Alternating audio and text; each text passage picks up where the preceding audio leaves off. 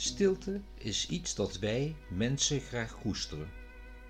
Stilte staat voor aandacht, concentratie, interesse en dus ruimte om zinvol bezig te zijn. Stilte als voorwaarde voor de ideale communicatie. Stilte als motor voor meditatie. Stilte als luisteren. Luisteren naar je kosmische omgeving, naar een innerlijke stem.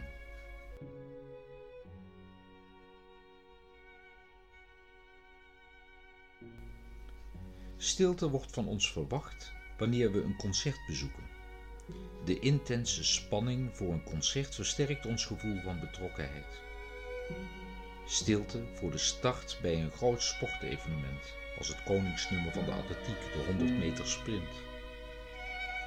Stilte bij verslagenheid, als diep menselijk gevoel van onmacht bij grootschalige natuurrampen. Stilte uit respect voor een groots gebaar van medemenselijkheid. Ontroering. Stilte.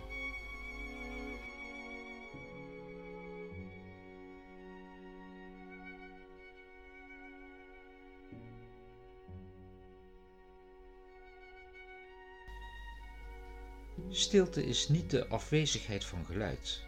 We zijn gewend om stilte te zien als achtergrond voor geluid.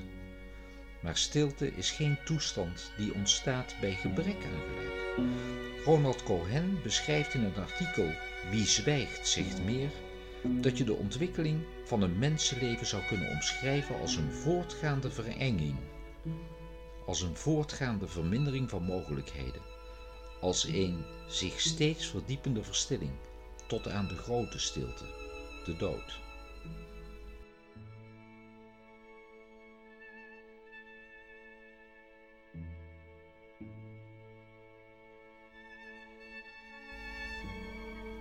Uit eigen ervaring kan ik me daar iets bij voorstellen. Bij het sterfbed van mijn vader was het juist die intense stilte die zo'n indruk op mij maakte.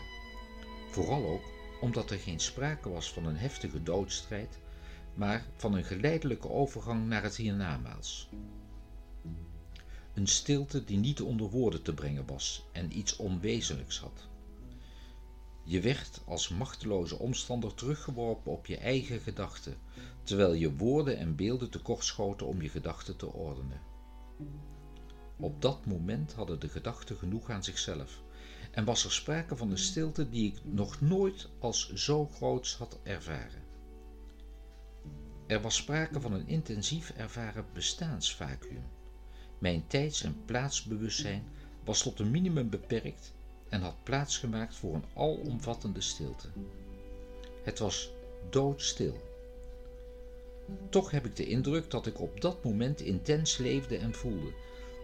Dat ik een helder beeld had van waar het eigenlijk om draait. Deze stilte had ik niet gecreëerd, ze overviel me onverwacht.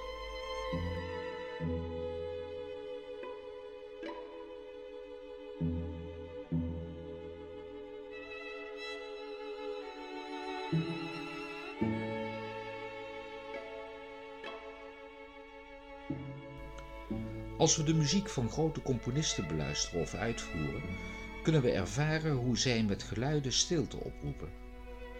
Die innerlijke rust die dan tentoon wordt gespreid. Het lijkt of ze het heelal tot klinken weten te brengen. De totale stilte, het goddelijk niets, een eeuwigdurende continuïteit. Een magisch fluidum omgeeft deze kunstwerken. Eenmaal betrokken bij een dergelijke compositie is voor de luisteraar de aantrekkingskracht onontkoombaar. Het lijkt wel of de door het leven gevormde kunstenaar de grote stilte laat horen.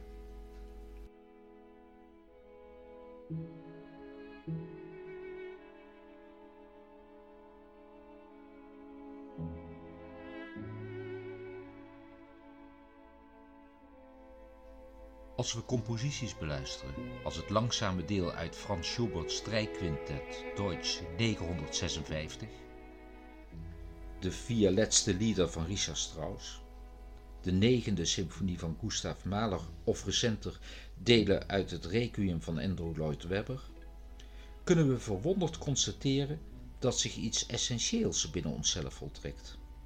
We worden één met de omgeving. We zijn niet bezig met het tastbaar nuttige, maar hierbij speelt zich wel haast iets mystieks af.